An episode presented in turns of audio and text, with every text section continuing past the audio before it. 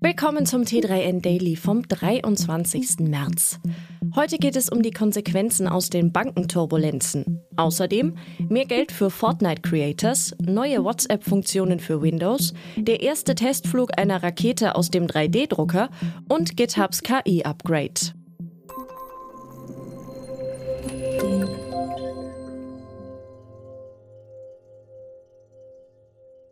Erst die Pleite der Silicon Valley Bank, dann die spektakuläre Rettung der Credit Suisse.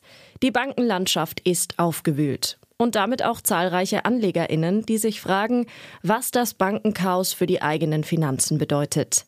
Wer auf einen breit aufgestellten ETF wie etwa einen MSCI World gesetzt hat, spürt die Turbulenzen kaum, denn die Finanzbranche macht im MSCI World Index nur etwa 15 Prozent aus.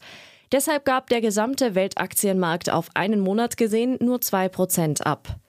Wer sich Sorgen um sein Geld macht, falls seine Bank nicht mehr zahlungskräftig sein sollte, kann ebenfalls beruhigt sein. Bis zu 100.000 Euro pro Kundin und pro Bank sind über die Einlagensicherung abgesichert. Fortnite ist eines der beliebtesten Videospiele der Welt. Gehörigen Anteil daran haben die Benutzerinnen selbst, denn etwa die Hälfte der Spielzeit findet in von Benutzerinnen erstellten Inhalten statt. Und für die gibt es jetzt gute Nachrichten.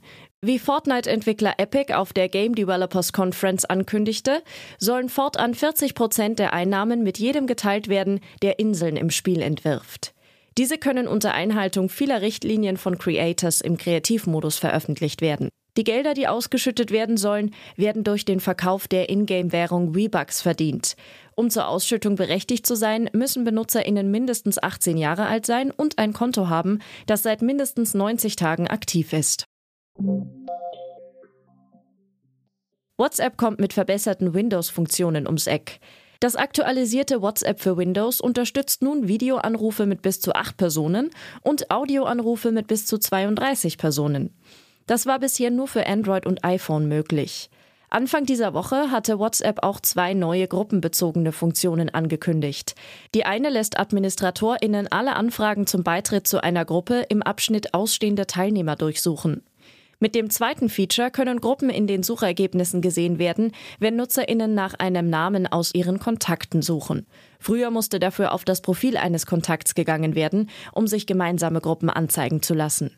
Beide Funktionen sollen in den nächsten Wochen weltweit eingeführt werden. Eine Rakete aus dem 3D-Drucker? Ja, die gibt es.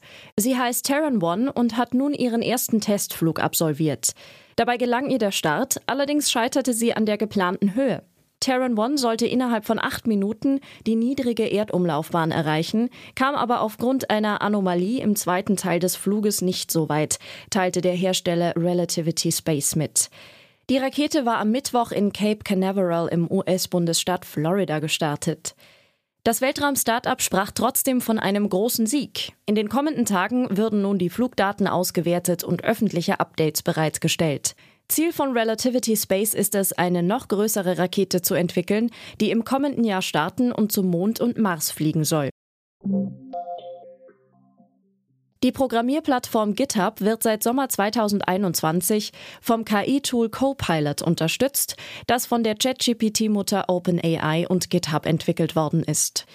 Bisher diente Copilot eher der Autovervollständigung, doch das soll sich mit dem Upgrade auf Copilot X nun ändern. Der neue KI-Assistent soll während des gesamten Entwicklungszyklus dabei sein. Er soll nicht nur Fehler finden, sondern auch Codes schreiben. Künftig soll der KI-Assistent auch per Chat und Sprachbefehl bedienbar sein, um Fragen zu Projekten der NutzerInnen beantworten zu können.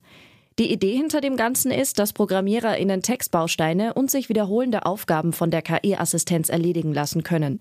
Sie selbst könnten sich dann den kreativen Aufgaben widmen.